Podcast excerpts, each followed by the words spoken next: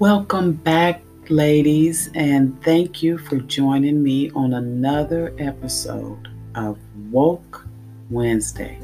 It's your girl, the co host of uh, You Need to Hear This Sis podcast, and I am just so excited for another edition to share with you another tool or insight on how we can live our most authentic life picking up where we left off on the last episode of emotional incarceration, just wanted to, you know, I thought about that all week, ladies, and um, it really weighed heavy on my heart of knowing my emotional health. And I did some digging and some research just to get a better understanding for myself, you know.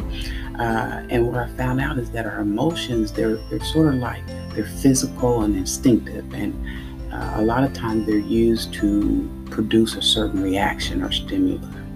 Whereas our feelings, you know, our feelings, on the other hand, are more in our head and um, they kind of precede our emotions. So um, it can vary depending on the circumstances. So I wanted to um, just talk about what do we do with these feelings of these emotions that we go through.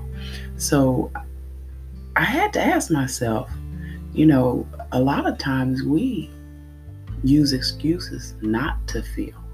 Um, and we get mixed signals because, as we stated in the other show, uh, we raise our boys not to feel, not to cry. It's bad.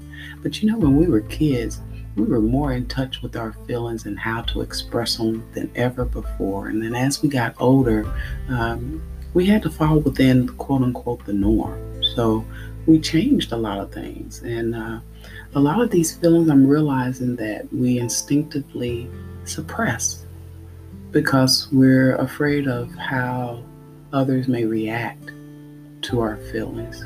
And sometimes this suppression of our feelings actually lead to us, ladies, being more stressful, develop mental disease. You know, sometimes we have emotional outbursts. We're not even talking about the physical ailments that, you know, we deal with, even if it's a headache. Um, and then our quality life just seems to get lower.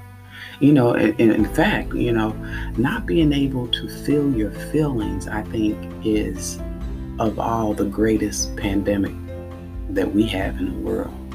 So, um, if we could just work on not suppressing those, identifying our feelings and feeling our feelings, it's okay. If that's how you feel, feel it.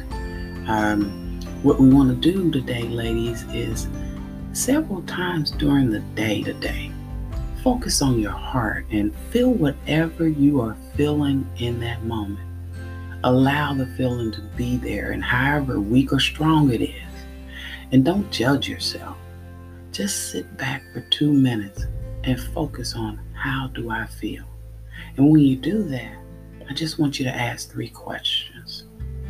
First, I want you to ask yourself, can I allow this feeling?